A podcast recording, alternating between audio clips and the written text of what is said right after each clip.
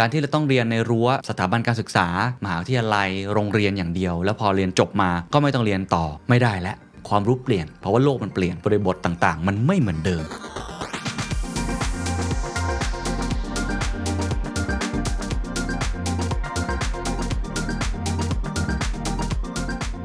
อนาคตของการเรียนรู้ the future of learning เราอยากเห็นอนาคตแบบไหนในปี 2030 อันที่ 1 ก็คือ learning decompose ก็คือล้มเหลวหมดเลย scenario ที่ 2 the vicious cycle of job seekers scenario ที่ 3 never ending learning scenario ที่ 4 ครับ ที่จะบอกว่าดีที่สุดแล้ว อันนี้คือสุดยอดเลยก็คือ This is the Standard Podcast. The Secret Sauce. Executive Espresso สวัสดีครับ ผมเคนนักคริน และนี่คือ The Secret Sauce Executive Espresso สรุปความเคลื่อนไหวในโลกเศรษฐกิจธุรกิจ แบบเข้มข้นเหมือนเอสเปรสโซ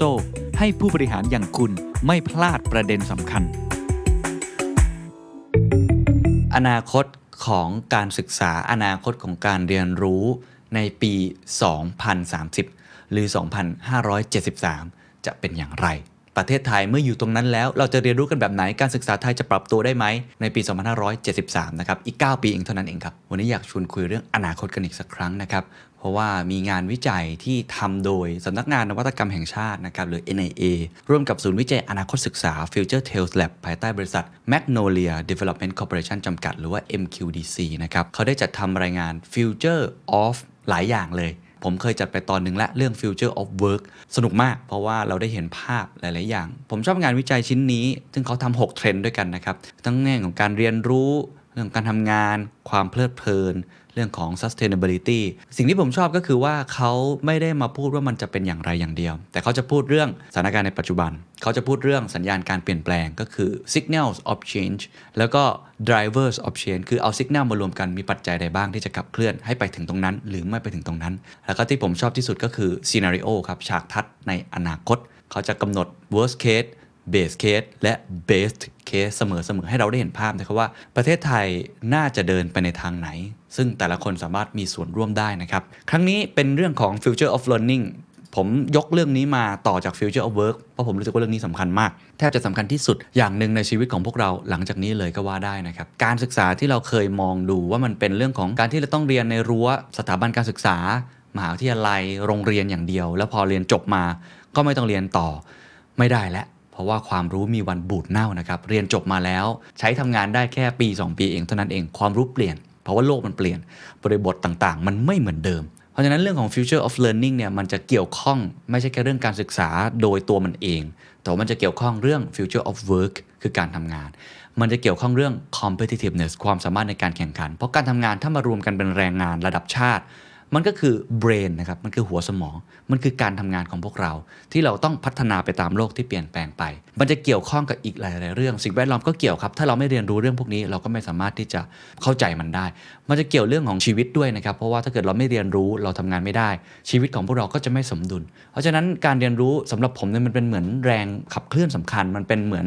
ลมใต้ปีกมันเป็นเหมือนน้ำมันนะครับในการขับเคลื่อนเครื่องจักร หรือว่าขับเคลื่อนตัวรถของเราที่จะไปข้างหน้า เรามาดูกันไหมครับว่ารายละเอียดปีกย่อยของมันมีอะไรที่เป็นความท้าทาย เป็นโอกาสบ้าง และอะไรที่เป็นสถานการณ์ในปัจจุบันนะครับ ผมไปที่สถานการณ์ปัจจุบันก่อน ระบบการศึกษาไทยเนี่ยต้องบอกมีปัญหาเยอะจริงๆครับจับไปตรงไหนก็เจอปัญหาเต็มไปหมด ลองไล่ไปดูว่ามันบริบทนี้มันเป็นยังไงนะครับคือในงานวิจัยเนี่ยเขาบอกว่าจริงๆแล้วกระทรวงศึกษาธิการเนี่ยได้รับงบประมาณรายจ่ายประจำปีหรือบัตเจ็ตเป็นกระทรวงที่ได้รับสูงสุดมาต่อเนื่องนะครับคือต้องบอกว่ารัฐบาลก็เห็นความสำคัญแหละได้รับเงินมากที่สุดตั้งแต่ปี พศ 2542 ถึง 2563เนี่ยนะครับคิดเป็นร้อยละประมาณ 11.5 บางปีพุ่งไปถึง 25.7 อยู่เรนจ์ประมาณนี้ของงบประมาณแผ่นดินทั้งหมด หรืองบประมาณรายจ่ายประจำปี งบแผ่นดินเลยนะครับของ 2565 2022 ก็เห็นแล้วนะครับว่าการศึกษาอันดับหนึ่งครับ อันดับหนึ่งมาตลอดติดต่อกัน ซึ่งแนวทางของประเทศไทยนะครับ มีเน้นนะครับว่าอยากจะพัฒนาบุคลากรของเราเนี่ยให้มีความเชี่ยวชาญด้าน STEAM S T E A M หลายคนจะบอกว่าปกติได้ยินคำว่า STEM ก็คือ S T E M แต่เขาเพิ่มตัว A เข้ามา S ก็คือเรื่องของ Science คือวิทยาศาสตร์ T คือเทคโนโลยี E คือ Engineering ก็คือวิศวกรรม M ก็คือ Mathematics คณิตศาสตร์ เขาใส่ตัว A เข้าไปนะครับ ตรงกลางให้เป็นคำว่า STEAM A คือศิลปะครับ คือ Art ซึ่งศิลปะไม่ใช่แค่วาดรูปอย่างเดียวนะครับ ศิลปะทุกอย่างเลยเท่าที่ผมเข้าใจก็คือ ศิลปะในการพูดคุย ศิลปะในการสื่อสาร ศิลปะในแง่ของภาษา linguistic ต่างๆ ศิลปะในแง่ของการที่เราจะสามารถที่จะ โน้มน้าวจิตใจคนได้ในแง่ของจิตวิทยา ผมว่ามันเกี่ยวหมดนะครับ ซึ่งผลคะแนนเป็นยังไงครับ อันนี้ต้องไปดูพีซ่าพีซ่าก็คือการประเมินสมรรถนะนะครับของนักเรียนมาตรฐานสากลใช้กันทั้งโลก ผมเคยไปประชุมที่ OECD ด้วย ในการประกาศพีซ่าออกมา โดยที่ถ้าไปดูอันดับนะครับมีการประเมินเนี่ยประมาณ 79 ประเทศที่เข้าร่วมในการประเมินนะครับถ้าไปดูเรื่องการอ่านประเทศไทยอยู่ 68 จาก 79 นะครับคณิตศาสตร์ 59 จาก 79 และวิทยาศาสตร์ 55 จาก 79 ก็ต่ำนะฮะ ระบบการศึกษาไทยเนี่ยมีปัญหาอะไรบ้าง ในงานวิจัยนี้เขาบอกว่ามีหลายประเด็นมากๆ มาตรฐานการศึกษา ความเหลื่อมล้ำทางโอกาสที่เข้าถึงการศึกษาและแหล่งความรู้ ต้องวงเล็บมีคุณภาพ ตอนนี้ต้องบอกว่าเรื่อง universal education ประเทศไทยไม่ได้แย่ คือทุกคนสามารถเรียนถึงป .6 ม .6 อะไรได้นะครับ แต่ว่ามันมีความเหลื่อมล้ำคือด้านคุณภาพ นะคนที่มีตังนะก็สามารถเรียนด้านนานาชาติได้ สามารถเข้ามหาวิทยาลัยดีๆ ได้นะครับจำนวนที่ลดลงนะครับของนักเรียน หรือว่าค่านิยมต่อการศึกษาก็เปลี่ยน หลักสูตรการพัฒนาทักษะแห่งอนาคตก็ไม่ตอบโจทย์ถูกไหมครับการเรียนเนี่ยมันไม่ตอบโจทย์แรงงานเรียนจบมาแล้วไม่มีงานทำไม่ได้หมายความว่าเรียนไม่เก่ง เรียนเก่งแต่แรงงานเปลี่ยนก็คือเอกชนเนี่ยอุตสาหกรรมต่างๆ มันเคลื่อนที่ไป แต่ว่าเรายังเรียนแบบเดิม ผมยกตัวอย่างเช่นอะวงการสื่อผมอยู่ในวงการนี้ผมเห็นภาพ ตอนนี้วงการสื่อพูดกันเรื่องของพอดแคสต์ นะพูดเรื่องของการบูรณาการออนไลน์ แต่ว่าหลาย ๆ สถาบันอาจจะยังเรียนเรื่องหนังสือพิมพ์อยู่ อาจจะยังเรียนเรื่องวิทยุอยู่โทรทัศน์อยู่ ซึ่งมันอาจจะต้องบูรณาการเปลี่ยนแปลงมากยิ่งขึ้น คุณภาพของครูผู้สอนนะครับสื่อการเรียนการสอนความต่อเนื่องของการดำเนินนโยบายการศึกษา ระบบการคัดเลือกการทำงานที่อาจจะใช้ใบปริญญาเป็นหลัก แต่ว่าตอนนี้มันเปลี่ยนไปแล้วหรือว่าชื่อเสียงสถาบันนะครับสิ่งเหล่านี้ต้องบอกว่าสร้างความกดดันและความตึงเครียด ให้กับผู้เรียนนะครับเป็นส่วนใหญ่เลย คือเรามองว่าการเรียนเนี่ยมันเป็นเหมือนเส้นทางไปสู่ความสำเร็จ การดิ้นรนเพื่อให้เราเรียนได้ดี เพื่อจะทำให้เราได้งานได้ดี การเรียนมันก็เลยเป็นเหมือนเรื่องของการแข่งขันในเกาหลีใต้เกิดขึ้นเยอะจีนเกิดขึ้นเยอะนะครับ ประเทศไทยก็เป็นอย่างนั้นส่งผลให้ประเทศไทยคนไทยเนี่ยมีปัญหาสุขภาพจิตนะการแข่งขันเรื่องการเรียนกฎวิชา นอกจากนี้ครับ เด็กที่อยู่ในกลุ่มนักเรียนด้อยโอกาสพิการในปี 2561 ครับ ยังมีจำนวนมากถึงครึ่งหนึ่งเลยนะครับ ร้อยละ 49 จากจำนวนนักเรียนทั่วประเทศก็คือประมาณ 7 ล้าน 3 5 7 0 0 0 กว่าคน ปัจจุบันครับ ต้องบอกว่าประเทศไทยก็มีการตั้งภาคีเครือข่ายการศึกษา ภาคเอกชน ภาคประชาสังคม รวมถึงสตาร์ทอัพด้านการศึกษา เพื่อเข้ามามีส่วนร่วมในการแก้ไขปัญหาร่วมกับภาครัฐมากยิ่งขึ้น เราจะได้ยินอย่างเรื่องของกสศนะกองทุนเพื่อความเสมอภาคการศึกษาอันนี้ action ค่อนข้างเยอะ เพื่อทำให้เด็กไม่หลุดออกจากระบบการศึกษาอะไรแบบนี้นะครับเพราะว่าจริงๆการศึกษามันไม่ใช่แค่เรื่องการมาเรียน แต่มันคือการเข้าสังคม มันคือการที่เขามาใช้บริการเรื่องของอสวัสดิการต่างๆ ได้กินอาหาร ได้กินนม ได้มาอยู่กับสังคม ได้มีการดูแล เพราะฉะนั้นหน่วยงานต่างๆ มีความสำคัญหรือสตาร์ทอัพด้าน e d t e c h ก็มีมากขึ้นเรื่อยๆนะครับ แต่ปัญหาก็ยังเกิดขึ้นซ้ำเติม เพราะว่าโควิด -19 เข้ามาเรียนออนไลน์ โอ้โหบ่นกันเยอะมาก เพราะว่ามันทำได้จริงยาก แต่ว่าอนาคตถ้ามันต้องทำจริงๆล่ะ ใครจะเข้ามาช่วยดูแลในด้านนี้อุปกรณ์ต่างๆนะครับเพราะฉะนั้นตอนนี้ต้องบอกมันมีทางเลือกใหม่ๆ มากขึ้น ไม่ว่าจะเป็นเรื่องที่เราทำกันอยู่ในปัจจุบันที่ทุกท่านกำลังฟังอยู่เนี่ยแหละครับก็คือการเรียนผ่านพอดแคสต์ในสหรัฐอเมริกาในหลายๆประเทศเจริญเนี่ยมองพอดแคสต์เป็นแหล่งการเรียนรู้อย่างหนึ่ง ซึ่งผมคิดว่า THE STANDARD เองก็เน้นด้านนี้นะครับ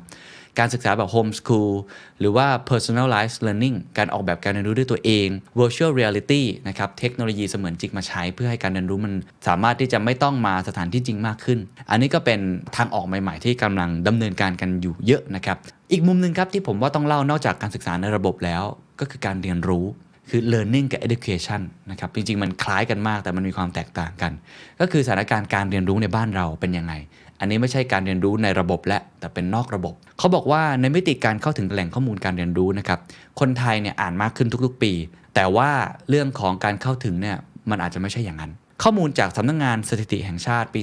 2563 นะครับชี้ให้เห็นนะครับว่า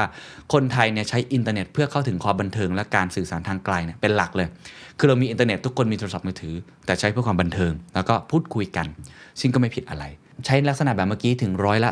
31.6 แต่คนที่จะใช้เพื่อการติดตามข่าวสารหรือความรู้ก็คือเรียนรู้ทางไกลออนไลน์ ฟังพอดแคสต์มีเพียงร้อยละ 7.4 เท่านั้นครับ ที่ใช้เพื่อศึกษาเรียนรู้ผ่านหลักสูตรออนไลน์ ก็ถือว่ายังน้อยอยู่นะครับ ต่างประเทศใช้กันค่อนข้างเยอะ เรามีเขาเรียกว่า EdTech สถาบันการศึกษาที่อยู่นอกห้องเรียนเนี่ยใหญ่โตมากนะครับ หลายท่านเคยเห็นขึ้นปก TIME Magazine อะไรกันมากมาย นอกเหนือจากนี้ถ้าไม่ได้มองแค่เรื่องนั้น มองเรื่องห้องสมุด มองเรื่อง museum อันนี้สำคัญนะครับ คือการเรียนรู้แบบ edutainment นะครับ คือเราไป museum เราไปโรงภาพยนตร์ เราไปดูสารคดี เราไปเรื่องของห้องสมุดใหม่ๆ ที่มันเป็น interactive สนุกสนุกๆแบบนี้เนี่ยในต่างประเทศเยอะมากนะครับ ไต้หวันนี่ผมว่า top ๆเลยนะ ประเทศไทยเป็นยังไง เขาบอกว่าแหล่งการเรียนรู้นอกห้องเรียนแบบนี้น้อยมาก สัดส่วนห้องสมุดต่อประชากรคิดเป็น 67,285 คนต่อหนึ่งแห่ง ถามว่ามันเยอะหรือน้อย ลองมาดูประเทศฟินแลนด์ ประเทศฟินแลนด์ครับ เป็นประเทศที่มีความเท่าเทียมด้านการศึกษามากที่สุดในโลกครับ มีจำนวนอัตราห้องสมุดนะครับ 7,477 คนต่อแห่ง ก็คือต่างกันประมาณ 9 เท่า ก็คือคนประมาณ 60,000 กว่าคนเนี่ย เกือบ 70,000เนี่ย ใช้ห้องสมุดห้องเดียวกัน 1 ห้อง แล้วผมเชื่อว่าทุกคนไม่ได้เข้าห้องสมุดมีใครเข้าห้องสมุดบ้างครับ ผมว่าน้อยมากนะ ส่วนใหญ่เข้าร้านหนังสืออะไรแบบนั้นมากกว่า หรือว่าอาจจะเป็นลักษณะของ TCDC หรือว่ามิวเซียมสยามอะไรแบบนั้นนะครับ ซึ่งก็ถือว่าค่อนข้างน้อย ทีนี้ไปดูอีกตัวเลขหนึ่งพิพิธภัณฑ์ พิพิธภัณฑ์เนี่ยฟังแล้วดูน่าเบื่อแต่ถ้าในต่างประเทศพิพิธภัณฑ์เนี่ยถือว่าเป็นแหล่งเรียนรู้ที่สนุกแล้วสำคัญ แล้วก็เด็กเต็มเลยครับ ผมไปดูอย่างเช่นลอนดอน หรือว่าในนิวยอร์กหรือว่าวอชิงตันดีซีพวกนี้เป็นประเทศที่เป็นศูนย์กลางของการเรียนรู้ด้านนี้เลยนะครับ ประเทศไทยมีพิพิธภัณฑ์ 1,526 แห่งเท่านั้นครับ น้อยมากนะครับ ทั้งประเทศนะฮะ เมื่อเทียบกับประเทศสหรัฐอเมริกา เมื่อกี้ที่ผมพูดถึงนิวยอร์กเองวอชิงตันดีซี LA เองเนี่ยนะครับ พิพิธภัณฑ์หรือศูนย์การเรียนรู้มีเยอะมากนะครับ 35,144 แห่งมากที่สุดในโลก น้อยกว่าถึง 23 เท่า ก็เห็นแล้วนะครับว่ามีความแตกต่าง อีกมุมหนึ่งครับ เมื่อกี้เรื่องแหล่งการเรียนรู้ เราไปดูสถานการณ์การเรียนรู้ตลอดชีวิตไหมครับ lifelong learning ของประเทศไทยเป็นยังไง เขาบอกว่าแม้ว่ากรมพัฒนาฝีมือแรงงาน กระทรวงแรงงานส่งเสริมเรื่องนี้มาก เรื่องพัฒนาอาชีพให้กับคนทุกช่วงทุกวัย แต่ปัญหามันอยู่ตรงนี้ครับ ปัญหาคือรูปแบบครับ รูปแบบของการพัฒนาฝีมือแรงงานเนี่ยไม่ได้ตอบโจทย์การสร้างแรงงานคุณภาพในอนาคต เช่น เรื่องการเขียนโค้ด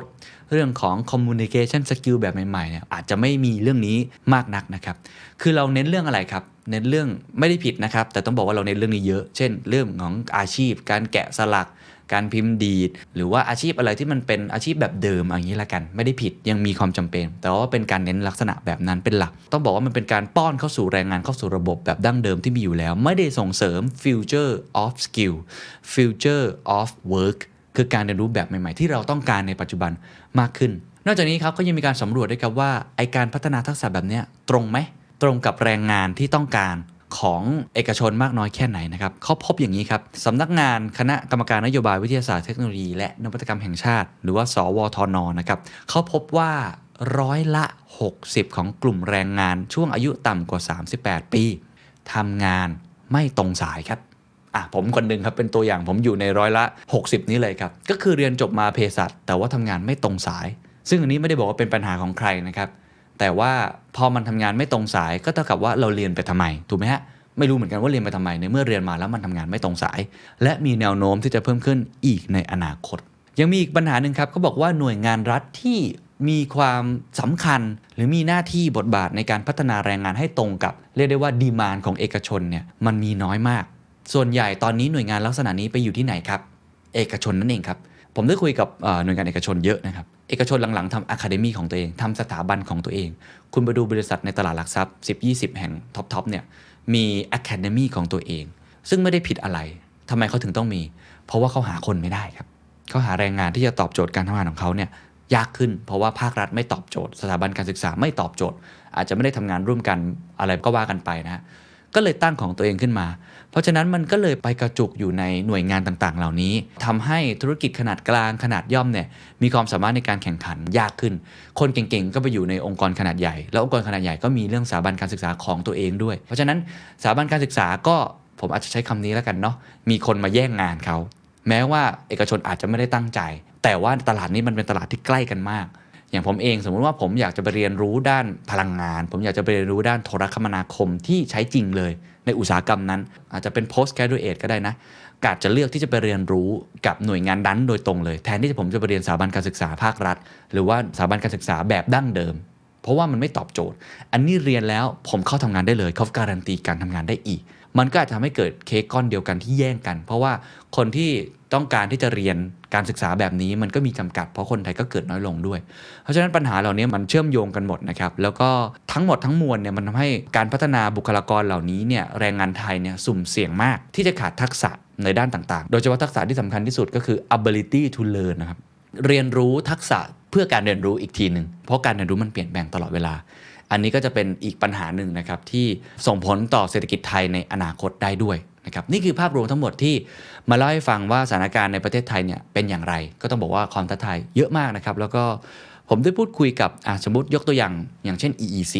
ซึ่งเป็นสิ่งที่ advance ที่สุดในแง่ของคลัสเตอร์ของงานใหม่ ๆ EV บ้างแหละ หรือว่า aviation แบบใหม่ ๆ บ้างแหละ หรือจะเป็นด้านพลังงานแบบใหม่ ๆ ด้านการแพทย์แบบใหม่ ๆ ทุกคนพูดตรงกันครับว่าปัญหาไม่ใช่โครงสร้างพื้นฐานขนาดใหญ่ ปัญหาไม่ใช่ฮาร์ดแวร์ ปัญหาคือซอฟต์แวร์หรือ humanware ก็คือไม่มีคนมาทำงาน นั่นเลยทำให้เราได้ยินข่าวเรื่องของการเปิดทางให้คนเก่งๆเนี่ยเข้ามาในประเทศมากขึ้น สามารถที่จะต่อวีซ่าได้ยาวขึ้น สามารถที่จะซื้อบ้านซื้อที่ดิน เพราะว่าเราไม่มีคนเก่งๆ มาช่วยทำก็ต้อง import คนเก่งๆเนี่ยมาสอนก่อน แล้วก็ค่อยๆ เรียนรู้กันไป ผมถึงบอกว่า future of learning หรือ future of education เนี่ยมันเป็นปัญหาใหญ่ที่เชื่อมโยงกับเรื่องเศรษฐกิจโดยตรงมากๆ ทีนี้ลองไปดู Signal of Change บ้างมีเยอะพอสมควรครับ แล้วก็ใกล้ตัวทุกท่านนะ ผมจะเล่าอย่างเร็วนิดนึง แต่ว่าทุกอย่างเป็นเรื่องที่น่าสนใจมากของ education แล้วก็ learning นะครับ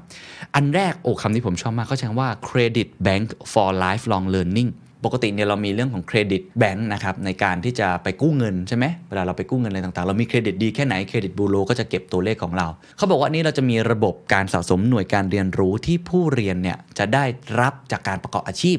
การอบรม การศึกษาในระบบ และก็นอกระบบตามอัธยาศัยของชีวิตของท่านเลย ทั้งชีวิตเลย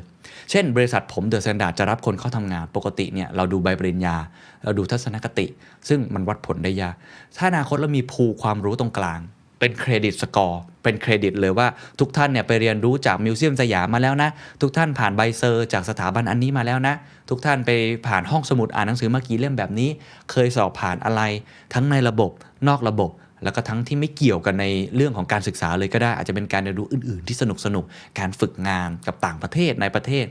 สะสมเป็นเครดิตแบงค์ขึ้นมา อาจจะเป็นสกอร์ในการคัดเลือกคนในการทำงานในอนาคต เช่น ผมอยากรู้ว่าคนที่จะมาเข้าทำงานกับเดอะ s ซนดา d คนคนนี้เคยเรียนรู้ด้านการทำงานสื่อมามากน้อยแค่ไหนก็เป็นเครดิตตรงนี้ ซึ่งอันนี้ต้องบอกว่ามันเป็นภูกลางที่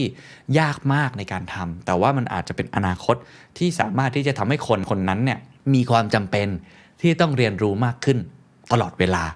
อันเนี้ยถ้าเกิดเอามาในทุกสายงานก็น่าสนใจ อันที่2ครับ weakening value of degree อันนี้ตรงไปตรงมาครับใบปริญญาจะมีความหมายน้อยลง จะมีคุณค่าน้อยลง เขาจะไปวัดเรื่องอื่นๆมากขึ้น เช่นอย่างที่บอกเครดิตแบงก์เมื่อกี้ หรือว่าผู้เรียนเนี่ยสามารถเลือกเรียนหลักสูตรที่ตรงความสนใจของตัวเองได้อย่างเต็มที่ โดยไม่ต้องกังวลเรื่องของใบปริญญา ไม่จำเป็นต้องจบปริญญา แต่มีมาตรฐานบางอย่างที่บอกว่าคนคนนั้นน่ะสามารถทำงานในอนาคตแบบนี้ได้ 3. ครับ specialism vs multi potentiality ผมเคยพูดไปแล้วก็คือเรื่องของ expert เรื่องของ specialist ปะทะกับ generalist แต่เขาใช้คำค่อนข้างดีคือ potentiality และ multi ด้วย ก็คือหลังจากนี้คนที่สามารถที่จะบูรณาการความรู้ได้ คนที่เป็น renaissance man นะครับทำได้หลายอย่าง ทั้งในแง่ soft skill และ hard skill ที่ตัวเองมี คงจะมี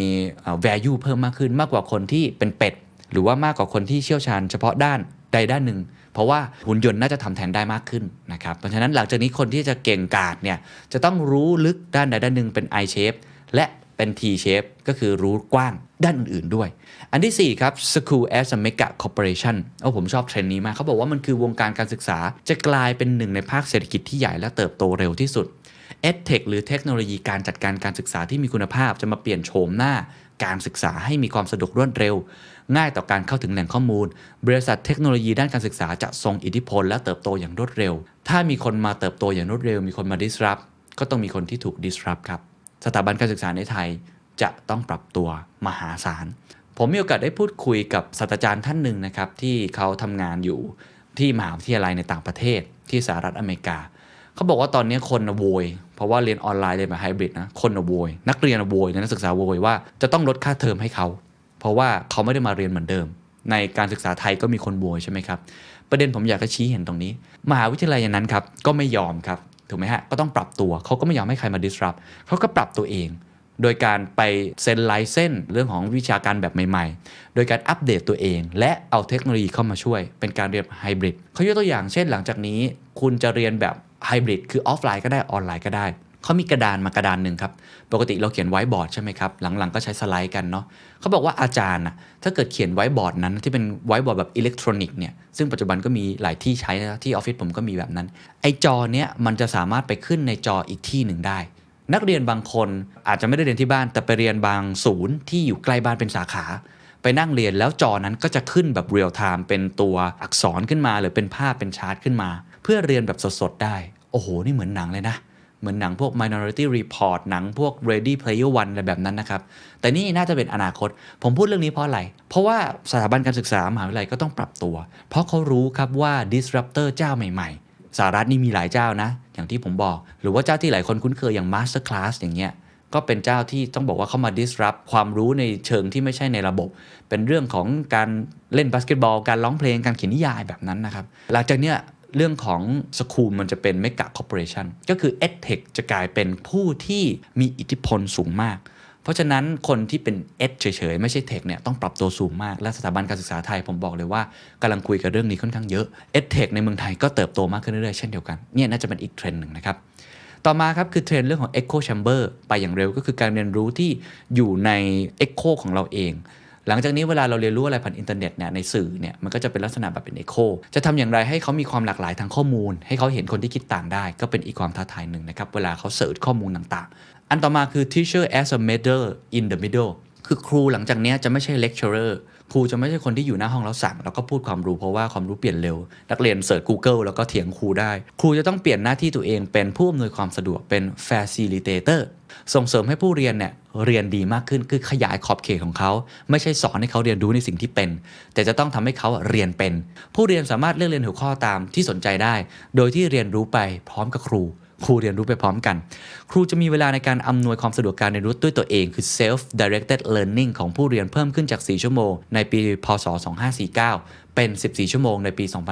2573 ซึ่งความสัมพันธ์ระหว่างครูกับผู้เรียนจะเป็นปัจจัยในความร่วมมือดังกล่าว ผมเข้าใจว่าตอนนี้จุฬาธรรมศาสตร์เองพบกับเรื่องนี้ค่อนข้างเยอะ หรือมหาวิทยาลัยทุกมหาวิทยาลัย เจอเรื่องนี้คือ นักเรียนเริ่มที่จะท้าทายครู ไม่ได้บอกท้าทายแบบไม่ดีนะ แต่ว่าความรู้มันเปลี่ยน เพราะฉะนั้นบทบาทความสัมพันธ์ของครูกับนักเรียน จะต้องเปลี่ยนมากยิ่งขึ้น มันอาจจะต้องเป็นเหมือนในหนัง Dead Poet Society ครับเคยได้ยินใช่ไหมครับ ที่โรบินวิลเลียมเล่น เป็นครูที่สอนเรื่องกวี สอนนักเรียนได้คิดเป็น แล้วก็เป็นคนหนึ่งที่ไปเรียนรู้กับนักเรียนไปด้วย เพราะเรื่องใหม่เกิดขึ้นตลอดเวลา บทบาทครูก็จะเปลี่ยนมากขึ้น ซึ่งอันนี้ก็คุยกันเยอะในการศึกษาไทยนะครับ ข้อต่อมาครับ AI based teaching and tutoring คือปัญญาประดิษฐ์จะมีส่วนช่วยในการเพิ่มขีดความสามารถของผู้สอน ช่วยทำการวิเคราะห์และวางแผนให้ผู้เรียนเป็นรายบุคคลก็คือ personalize มากขึ้น ส่งเสริมให้ผู้เรียนสามารถเรียนรู้ได้ตรงกับความสามารถและความสนใจของตัวเอง แล้วก็แบ่งเบาภาระ แล้วก็เพิ่มประสิทธิภาพการสอนแม่นยำยิ่งขึ้น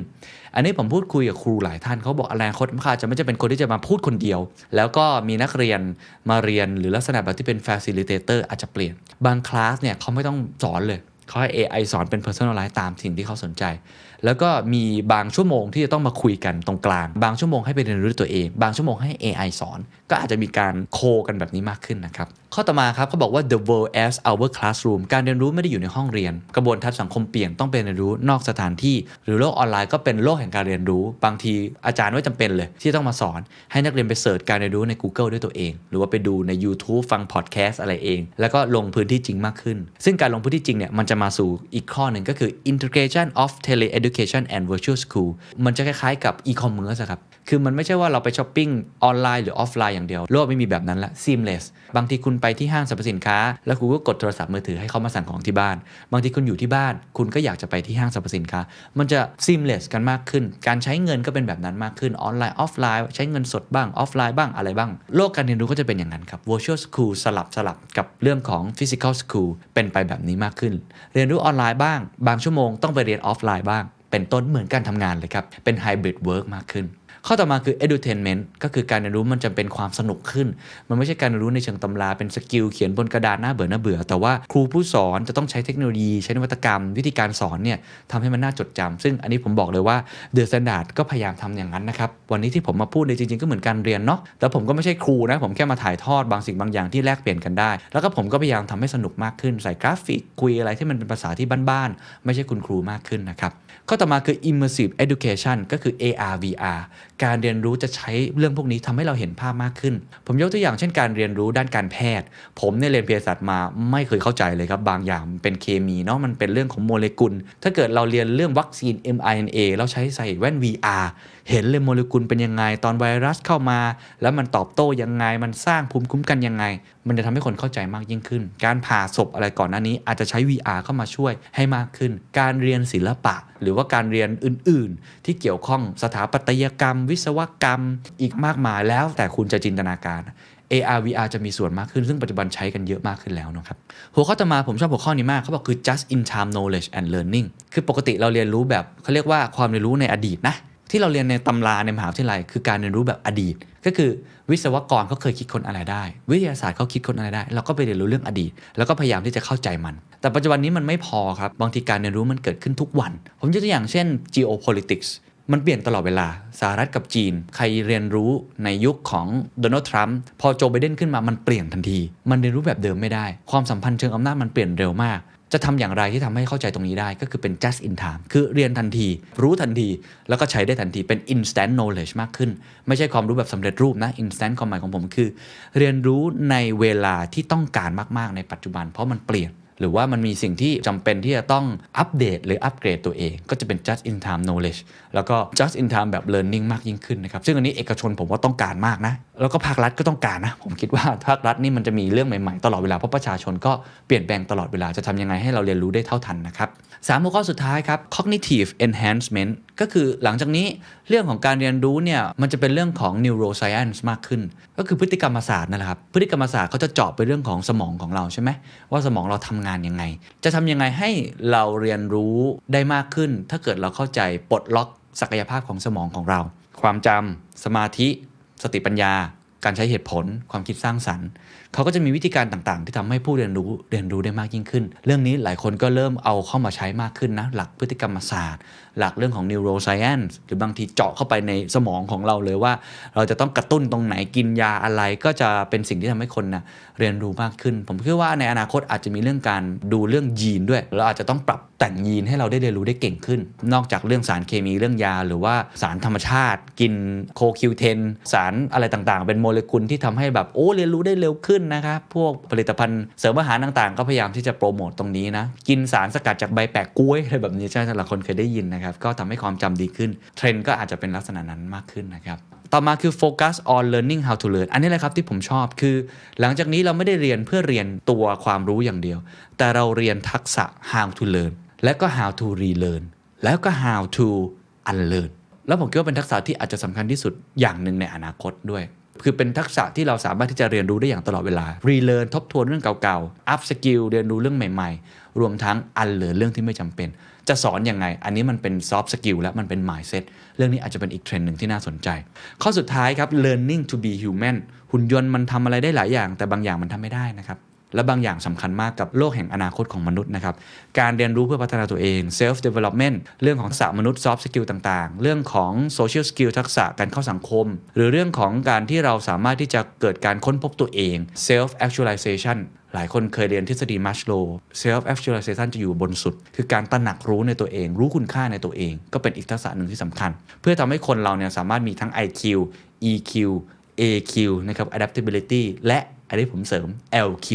Q of Love เราสามารถเรียนรู้เพื่อนมนุษย์ได้ เราสามารถเข้าอกเข้าใจเพื่อนมนุษย์ได้ เราสามารถที่จะใช้เรื่องของศีลธรรม ใช้เรื่องของกฎกติกาที่อิงกับความเป็นมนุษย์ เรื่องของจริยธรรมบางอย่างที่เรายังมีความเป็นมนุษย์อยู่ ก็เป็นการเรียนรู้อีกแบบหนึ่งที่มันอาจจะจำเป็นมากขึ้นเมื่อเราใช้หุ่นยนต์มาแทนเราในหลาย ๆ มิติมากขึ้นนะครับ นี่คือทั้งหมดนะครับของ signals of change มาถึงอีกหัวข้อหนึ่งครับ คือ drivers of change ปัจจัยขับเคลื่อนสำคัญ อันนี้มันก็จะเหมือนเอา signal มารวมกัน มีด้วยกันประมาณ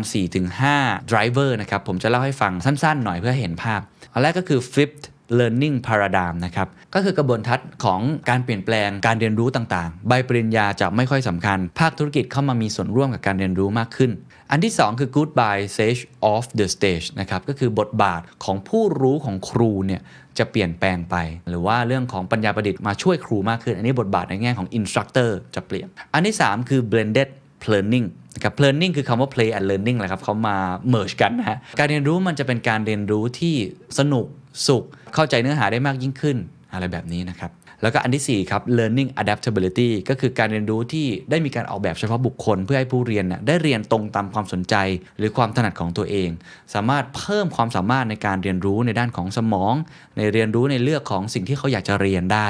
แล้วก็มีทักษะที่สอดคล้องกับอนาคตนะครับนี่คือ4 driver ที่จริงๆก็รวบรวมสัญญาณมาให้เห็นภาพสำคัญสำคัญ หัวข้อสุดท้ายครับเป็นหัวข้อที่สนุกที่สุดนะครับก็คือ scenario หลังจากนี้จะมีหน้าตาเปลี่ยนแปลงไปอย่างไร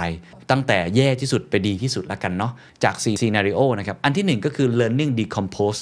ก็คือล้มเหลวหมดเลย คือการศึกษาการเรียนรู้เนี่ยเป็นเรื่องของความทุกข์ เรียนแล้วไม่ตอบโจทย์ เรียนแล้วไม่ได้ตรงกับสิ่งที่ตัวเองสนใจ เรียนรู้เนี่ยเป็นสิ่งที่ถูกจำกัด และไม่ได้ปรับปรุงหลักสูตร องค์ความรู้ มีความเหลื่อมล้ำด้านการศึกษาเชิงคุณภาพ ข้อจำกัดอะไรต่างๆ เต็มไปหมด พูดง่ายก็คือถ้าเกิดประเทศไทยปรับตัวไม่ได้ เราอาจจะเกิดสิ่งนี้ ผมคิดว่าประเทศไทยกำลังเริ่มดีคลายไปสู่สิ่งนี้นะครับคือ decompose ตรงนี้มากขึ้น คนเริ่มไม่เชื่อระบบการศึกษาไทย ถ้าเกิดสิ่งนี้จริงนะครับสังคมเนี่ยผู้เรียนก็จะเป็นผู้ทุกข์จากการเรียน เพราะระบบการเรียนรู้เนี่ยมันทำให้เรารู้สึกไร้คุณภาพมากๆนะครับครูผู้สอนเนี่ยไม่มีความสุขเนาะเพราะสอนไปคนไม่จำสอนไปคนไม่ฟัง ไม่ได้ปรับการเรียนรู้ให้มีความน่าสนใจ เศรษฐกิจก็คือตกต่ำครับถดถอย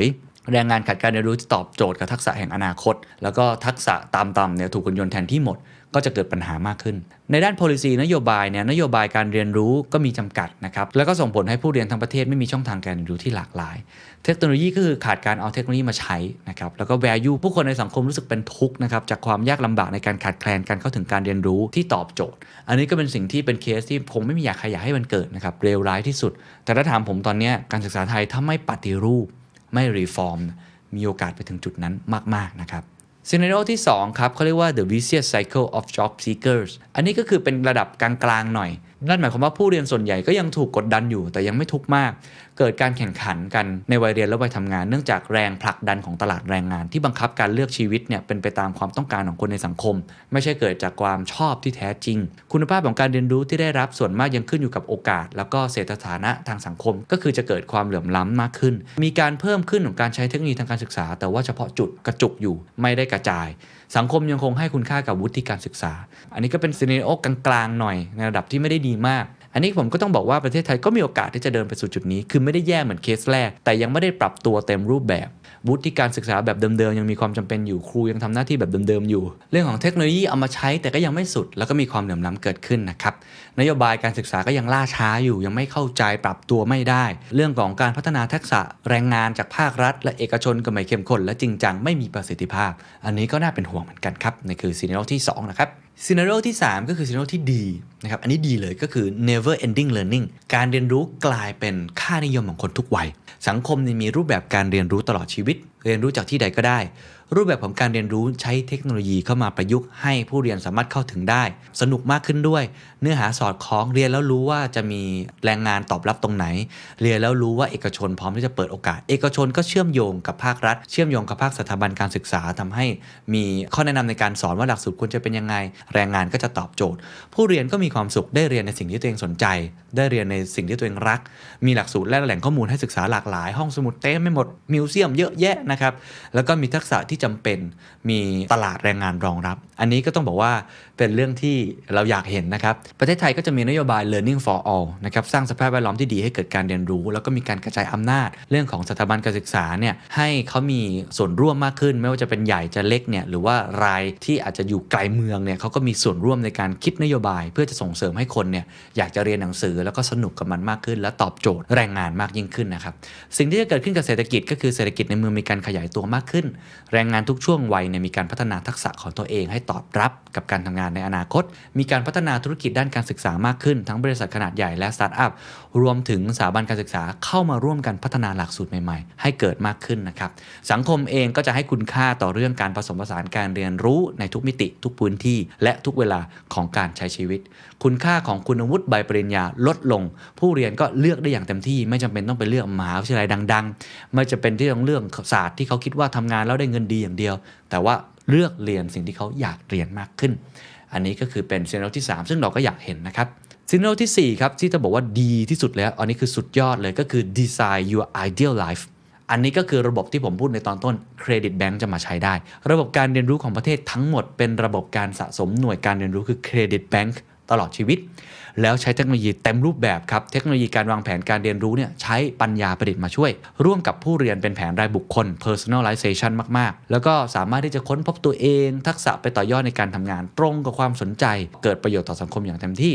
มีเทคโนโลยีช่วยส่งเสริมความสามารถในการเรียนรู้ สังคมไม่มีการตัดสินวุฒิการศึกษาจากใบปริญญาอย่างเดียว แต่ว่าตัดสินจากทักษะของเขาหรือเครดิตแบงค์ที่เขาได้ทำจริงนะครับ รูปแบบการเรียนรู้หลากหลายนะครับ ผู้เรียนสามารถสนุก สามารถที่จะมีความสุข แล้วก็เรียนรู้จากสภาพแวดล้อมที่เอื้อต่อตัวเองได้ทั้งหมด เกิดขึ้นในทุกสถานที่ทุกเวลาทุกช่วง ทุกวัย ถ้าเป็นแบบนี้จริงนะครับ รากฐานแข็งแรงแบบนี้ เศรษฐกิจก็จะมีการขยายตัวนะครับ รูปแบบของนวัตกรรมเนี่ยโอ้โหจะเยอะแยะมากมาย ธุรกิจแบบรูปแบบใหม่ที่แข่งขันได้ใน supply chain แบบใหม่จะเกิดขึ้นเยอะแยะ เนื่องจากผู้คนสามารถเรียนรู้ สามารถจะพัฒนาตัวเอง แล้วก็ทำงานในสิ่งที่ชอบได้ ก็เลยมีเวลาที่จะไปคิดค้นนวัตกรรม แล้วก็มีเรื่องของ social enterprise หรือว่าโครงการที่ทำเพื่อสังคม เพื่อคนที่เขาได้โอกาสเนี่ยมากมายยิ่งขึ้นนะครับ